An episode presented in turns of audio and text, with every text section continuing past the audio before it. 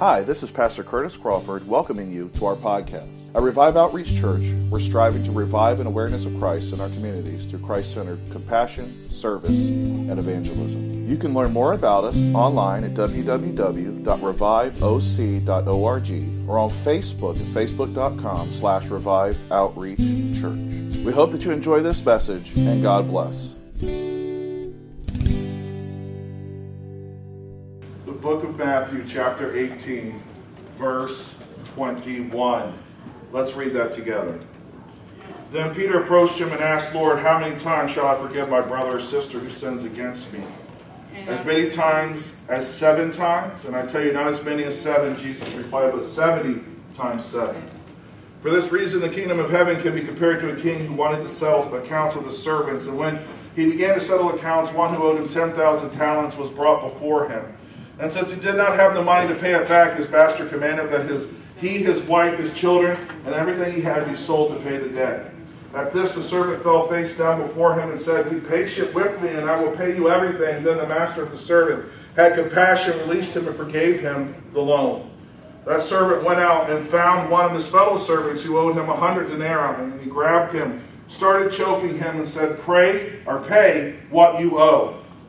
At this, his fellow servant fell down and began to begging him. Be patient with me and I will pay you back. But he wasn't willing. Instead, he went and threw him into prison until he could, could pay what was owed. And when the other servants saw what had taken place, they were deeply distressed and went and reported to their master everything that had happened. And then, after he had summoned him, his master said to him, You wicked servant, I forgave you all that debt because you begged me. Shouldn't you also have had mercy on your fellow servant as I had mercy on you? And because he was angry, his master handed him over to the jailers to be tortured until he could pay everything that was owed. So also my heavenly Father will do to you unless every one of you forgives his brother or sister from your heart. Amen. This morning I want to talk about something that is so very, very important to the health and to the life of a saint, of a Christian. And that is forgiveness. Forgiveness.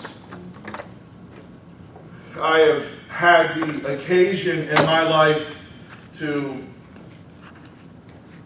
run into uh, situations where uh, I thought I had forgiven someone, and then when you get around that someone, you're awkward and you don't want to talk to them, and all those feelings of rejection and hurt and bitterness, they all swell back up. You know what I'm talking about? You thought that you were done with it, you thought that it was over with, and then you meet that person, you run into them, and then all of a sudden all the hurt or the, the, the anger and the bitterness swell back up, and you just want to lash out or you don't want to have anything to do with them, you can't talk to them, you can't look them in the eye because of the anger, or you've been hurt in some way and then a situation arises in the future that may be similar and instead of addressing it uh, uh, with newfound uh, uh outlook on what we've learned we again swell up with anger. We swell up with even maybe insecurity. We swell up with all of these emotions and all of these feelings because we haven't truly forgiven. Mm-hmm. right? And forgiveness is tough Forgiveness is such a hard thing to do. We like to receive grace, but it is very difficult for us to offer grace. Right. Amen. We love forgiveness. Give me all the forgiveness that I can possibly muster. Right? We love forgiveness. We love for if we wrong someone, for them to act like we never wronged them. We love if we make a mistake and we are uh, make a mistake in the sight of God that causes consequences. We love for God to forgive us and wipe away those consequences, right? Well, so many times we live our lives walking in forgiveness in that we love to be forgiven. But unfortunately, we have problems forgiving others. The Bible says that if you and I are unwilling to forgive, then we cannot be forgiven. Now, forgiveness isn't easy. I can tell you from my own past experiences where I've been hurt, and I truly have been wronged um, by people that were leaders in my life who I respected, um, and uh, they uh, acted in, a, in a, a manner towards me that really, really hurt me. And I went decades bitter and anger. I can honestly say decades of bitterness and anger and frustration. And I finally felt like I had buried it, and I called that forgiveness. Mm-hmm. Forgiveness is not getting a shovel and burying the offense. Forgiveness is looking the offense straight in the eye and saying, I will not allow you to control me. Mm-hmm. Right? If you bury the offense, uh, you guys ever heard of kimchi? Yeah. Uh, burying an offense is like making kimchi that you leave in the ground too long. Kimchi is basically rotted cabbage and various other vegetables. I can't bring myself to eat it or taste it um, because I just can't get beyond the smell and what it actually is. But I know the people who love it. And I know, uh, I know uh, someone who um, used to make their own and had family that made their own. They loved it so much they had been overseas. And he said that, that when he was overseas, uh, people would make it in their backyards. And they literally would, at the time, this has been decades ago, they would get it, all the ingredients, and then they would bury it in the backyard. But if you did not retrieve it at a certain point in the pro, uh, uh, fermentation process as it's rotting, what would happen is it would explode. Right? Uh, because all of the gas and all of the pressure would uh, finally uh, uh, uh, get to a point where it had to go somewhere, and the only place it had was to get to the point where it would fracture and stress the container that it would explode. Now that stuff smells. I can't imagine how bad it must smell when it gets to the point where it's exploding whatever container that it's in. And when it explodes, the smell goes everywhere. Not to mention all of the debris and all of the refuse that goes everywhere. That's what happens when you and I bury an offense. Mm-hmm. We bury it, and uh, it, we think that it ages like a fine wine, and then someday I'll be able to move on and I'll just uh, be able to drink it and it'll be okay. Uh, but it doesn't age. Offense does not age well. Amen. Offense ages poorly. And ultimately, if it is undealt with at a most inopportune time, it will explode. Yep. And when it explodes, the ramifications sometimes are so great it is almost impossible to clean up. I can remember uh, having this gentleman, the, the, the, this particular person who had hurt me so bad, and I buried the offense. I spent a better part of a decade burying the offense, thinking that if I buried it deep enough, it would be okay. And I told myself I had forgiven them. Mm-hmm. Until I ran into them in a restaurant one time and their family. And every bit of anger and hatred and bitterness and resentment that had been buried exploded. Poof. I could not talk to them, look to them. They spoke directly to me. I turned and walked away. I made a complete and utter fool out of myself in front of them, their family, and my family. I wanted absolutely nothing to do with them. Now, I told myself that I had forgiven them, but I hadn't actually forgiven. I had simply buried the offense. So, in our backyards, we have so many times offenses that we've buried. We've never properly dealt with. We've been offended by spouses. We've been offended by family members. We've been offended by coworkers. We've been offended by employers. We've been offended by all manner of things. Mm-hmm. Some people even get offended by God, but that'll be a message for another day. Uh, and they bury the offense. And hoping that it'll never raise its head again. And then, as soon as you find yourself confronted with the source of that offense or with a similar situation, it all comes back up. Mm-hmm. And we have to deal with it immediately. When we are offended, we have to deal with it. We can't simply ignore it. And the great thing about God, though, is, is that we have, if we have offenses in our past that we have buried, God will help us find those things and dig them up and get rid of them. That's right. But the only way to deal with an offense is head on. That's the only way. And forgiveness doesn't mean that you forget. That's why bearing it doesn't work. Mm-hmm. Because one of our greatest gifts that God has given us is our memories, to remember good things. But in the process of remembering good things, we also remember bad things. And if you're like me and you keep score, a lot of times you're keeping score of the bad things more than the good things. You know what I'm saying? You, you, you'll have 15 good things happen and one bad thing, and you'll put one check mark for the good things and 10 for the bad things. You know what I'm talking about? right? You, you don't keep score evenly. Mm-hmm. And in your memory, it becomes a, a weakness because we remember the good things, but we also remember the bad things. And some of us have atrocious things in our past. Some of us have things in our past that no one knows about except you and God and maybe some close others, right? And you think that, you know there you'll never have freedom from those things. And I do not pretend to understand your offense. I do not pretend to understand how anyone has hurt you. All I can tell you is, is that I serve a God that promises that He will give us peace and help us forgive. Forgiveness is a choice, and it is a tough choice. One of the things God made us when He put Adam and Eve in the Garden of Eden is He made us volitional. He gave us the ability to make choices and act upon those choices. It's been a curse and a blessing. Because we like to make choices that are good for us, and we like to make choices that make us feel good, but choices that are uncomfortable, we like to stir away from. You have people that are confrontation avoiders. Mm-hmm. I am a confrontation avoider.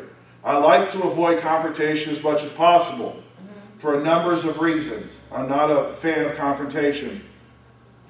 But when it comes to forgiveness, that's a confrontation that we don't like to deal with because it's hard. It means that even though this person hurt me so bad, I've got to get to a place where I don't hold it against them any longer. And the only thing that can help you do that is God. I can't help you do that. A counselor can try to talk you through that. I had a counselor one time because I had went to, for help. I was so miserable. And I, I went and said, and I listed all of what I considered to be the affronts against me. I mean, it was like this poor, this poor lady. I don't think she knew what to expect. I walked in there and, and I was, you know, t- t- 24, 25 years old, uh, too young really to have this many things that I was uh, uh, uh unforgiving about, really.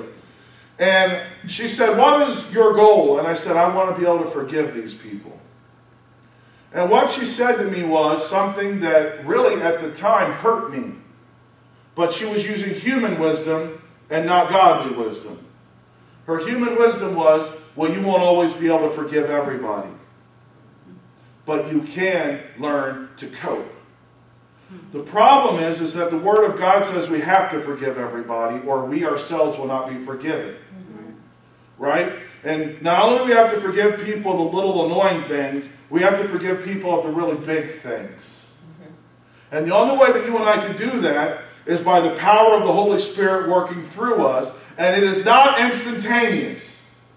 You cannot just say one day, I forgive, and that's the end of it. It is a process of forgiveness. You make the decision and then you walk with God to help you live out that decision. You're going to have good days and bad days.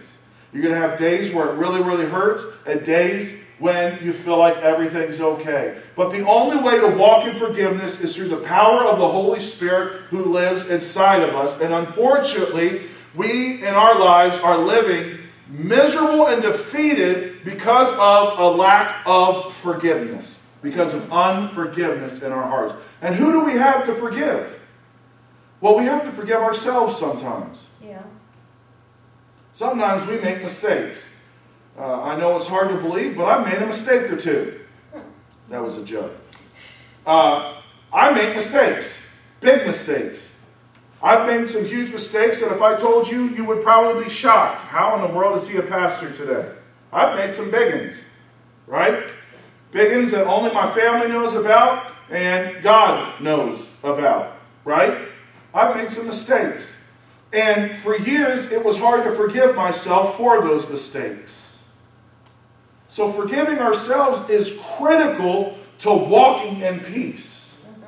God doesn't want us to walk in condemnation. That's why He said in Romans chapter 8, there is therefore no condemnation Right. for those who are in Christ Jesus. He does not want his children to walk in condemnation. He wants us to be free. Our conscience was put in place so we would know right from wrong. Our conscience was put in place so that it would drive us to God, not away from God. It's to allow us to recognize when we do wrong, but then as the expectation is, is for us to call upon God and receive forgiveness. And when God forgives us, we must forgive ourselves. But then that memory thing kicks back in because you remember all of the mistakes that you made.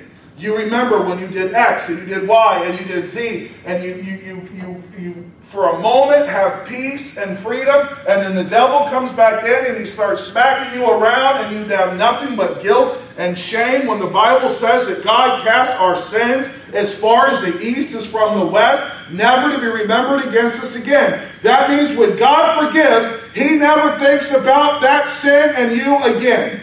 Right. He never puts the two together again. He casts them as far as the east is from the west, never to be remembered again. When God forgives, God forgives. He's not like man, He's holy, He's set apart, and He doesn't hold grudges. Amen. God doesn't hold grudges. If you and I sin against God and we confess, He forgives. And when He forgives, His forgiveness is complete. When God forgives, it's complete.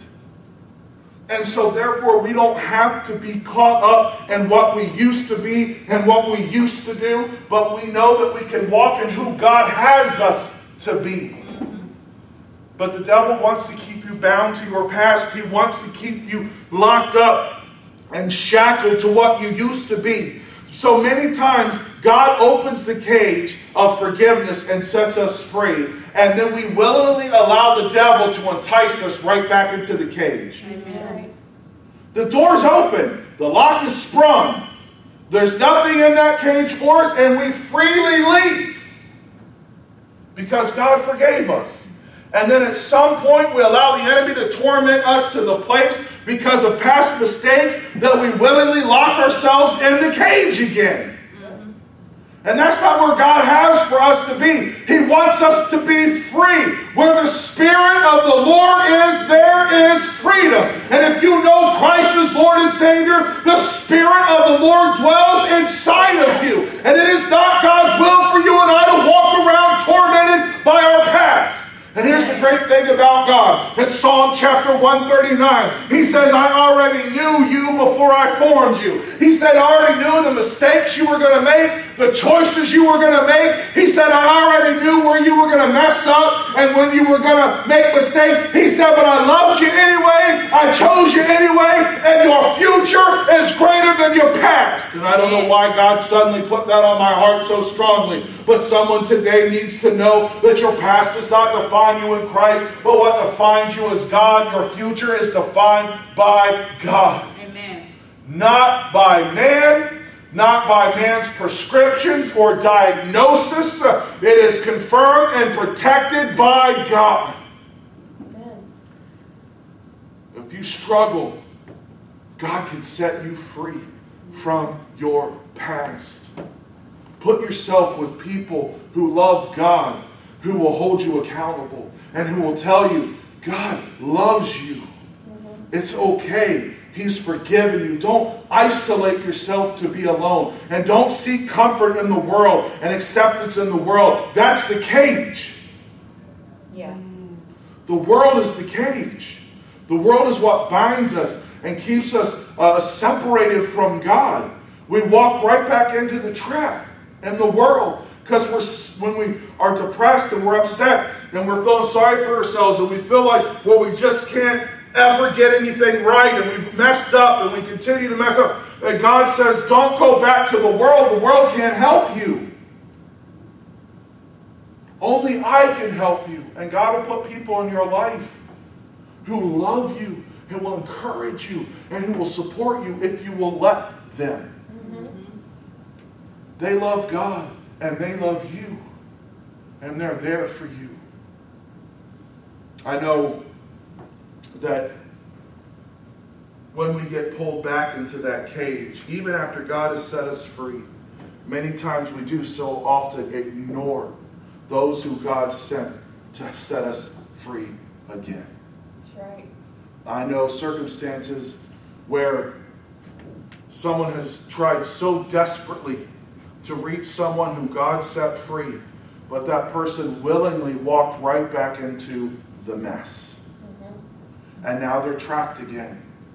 And they'll slowly grow miserable and more miserable and more miserable and more miserable until they're right back to what caused them to call upon God in the first place. Mm-hmm.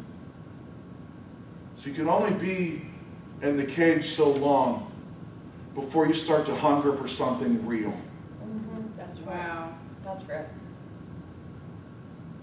See, you can only feed off of the illusion of the world for so long. Just make no mistake, what the world offers us is illusion. Drugs, alcoholism, addiction to pornography, addiction to sex, those are all illusions. Mm-hmm. Why? What's an illusion? It can't last. Once it's tested for its ability to do what it represents, it can never do that. That's what an illusion is. Once you go to really test, is it there? It's not there. Right. Gazing upon it gives you a sense of fulfillment. Partaking of what it has to offer gives us a sense of fulfillment. But ultimately, when it's the rubber meets the road, it's not there. Yep. And we're left alone and dejected, and alone and sad and condemned and guilt and shame. When God says, I've got the real thing, just call on me. And it's not easy. If it was easy, you would be living in a world of perfect people. And even the people that are willing to help you, they're not perfect either. They're going to make mistakes. Mm-hmm. We're all walking out our own salvation with fear and trembling. We're all in that process of becoming more and more like God. But the Lord wants you to know today that His forgiveness is eternal and that you don't have to worry about your past any longer. That God has forgiven your past and He has for you a new future. Amen. And that was not the direction I intended to go today. What someone needed to hear that I do truly believe. We need to forgive ourselves. Sometimes we need to forgive the people that are closest to us and we pretend like we don't have any fault with them. We need to, we need to forgive our spouses Maybe we need to forgive a parent. Right? Many times it's those are the hardest people to forgive. Because you trusted them and you loved them and you gave them everything that you had. But we have to forgive. And bearing that offense in a marriage relationship or in a home relationship, when it explodes, it's like it explodes right in the kitchen right in the middle or the center of your home, when it finally reaches the pressure cooker point and it has to be released, it ruins the household. Mm-hmm. It doesn't just get on you, it doesn't just get on me, it gets on everybody and everything. And it leaves a stench and a mess that takes decades to clean up. Wow. And the process starts with calling upon God and asking God, saying, Lord, this offense exists, and I need your help forgiving. And sometimes forgiving others means contacting them. Sometimes it means just seeking God. But God will direct you on what process you should take. What process you and I should take, whether we should approach the person or not approach the person. Here's the thing God will give you discernment because sometimes someone's going to hurt you and they're not even going to know they hurt you. Or sometimes they're going to hurt you and they're not going to care that they hurt you. And if you go to them and you ask, tell them that you forgive them, they're going to lash out at you. So you have to seek God for wisdom, guidance, and direction to be able to forgive without hearing someone say they're sorry. Ooh. Wow. That's really tough. because I've lived my life with a lot of people that owed me a sorry. Well, I said they owed me a sorry. Mm-hmm.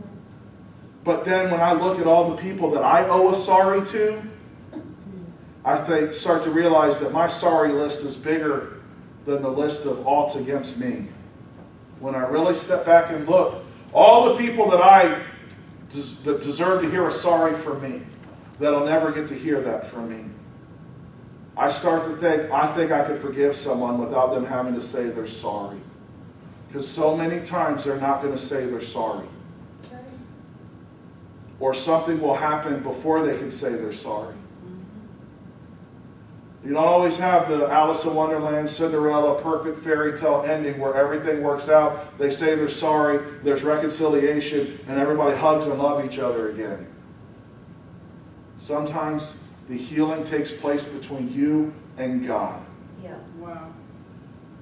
And that healing is necessary so that when you're healed, you can help heal others. Amen. Right? Everything that you and I go through when we're hurt, we're offended, when, when we face those things, God is growing us to help others with your past, your mistakes, or with your offense that people have done against you or you've done against others. God is growing us to help us, to minister to others and help them heal. Help them heal from their wounds. In order to be able to forgive, you must first be forgiven by the Creator. You must first ask Him to forgive us of all of our sins and to cleanse us from all unrighteousness. And then He can help us forgive others. Mm-hmm. And you forgive and, and you, you tell them, you, you bring up the offense and you say, God, I know. I read a book that really helped me years ago by Charles Stanley talking about forgiveness. And, and it was the whole thing with needing to hear people say they were sorry. I had this false uh, uh, perception that I needed to hear the word sorry. And when I first started reading this book, it made me angry that I stopped and started it about four times.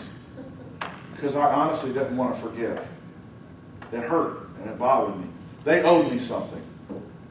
And then finally, as I started getting through it, and he offered something in that book that forever changed my life, and that was to take a chair, set it when it was just me in the chair, and sit across from it. And unload on that chair and tell it you forgave it. And pretend like it's the person that hurt you. And it took a while, and it took a long time of working through all of the anger and all of the hate and all of the bitterness but to finally be set free without having to be told, I'm sorry. And it changed my life. I can't promise for you it will be like that, but that worked for me to be able to forgive without first someone saying, I'm sorry, and asking for forgiveness. Mm-hmm. And it wasn't a one time thing. I didn't set that chair down once and go through my list of alts and uh, uh, uh you know wrongs that people had done to me, and I had forgiven them. It took a very long time of sitting in front of that chair, saying, "God, help me forgive, and I forgive you." A very long time. And I still worry. There's one in particular person that I, I, if they were to walk through this door today, I still am worried at how I would respond. I'd like to think that I would respond the way that I should. And I believe I would, But I also know it would tear me up on the inside. It would hurt. But I know, I believe that I know that I could shake their hand and tell them I love them. Even if I had some feelings here and there. We, does not mean that we'll never have another feeling of rejection or anger. But it does mean instead of allowing it to control you, you control it. Amen. We all want freedom.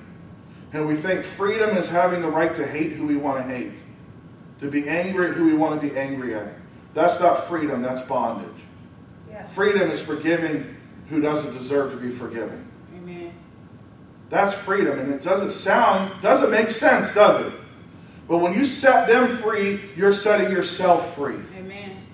And you're not being controlled by their behaviors and their words and their actions. You're now being controlled by the power of the Holy Spirit who lives in you to be free from those things. Forgiveness brings freedom to them and it brings freedom to you. Amen. And that's critical in walking a triumphant life is that freedom, that freedom of forgiveness. Let us stand. Thank you for listening to this message. We hope that you enjoyed it and were blessed by it. Each month, we have people from all over the world who listen to the messages made available. If you've been blessed by this ministry, would you consider making a donation of any amount to help support us as we continue to reach a lost for Christ? Donations can be made online at www.reviveoc.org or by check at Revive Outreach Church, 411 Chatham Heights Road, Suite 101, Fredericksburg, Virginia 22405. Thank you for your prayers and your continued support. May God richly bless you.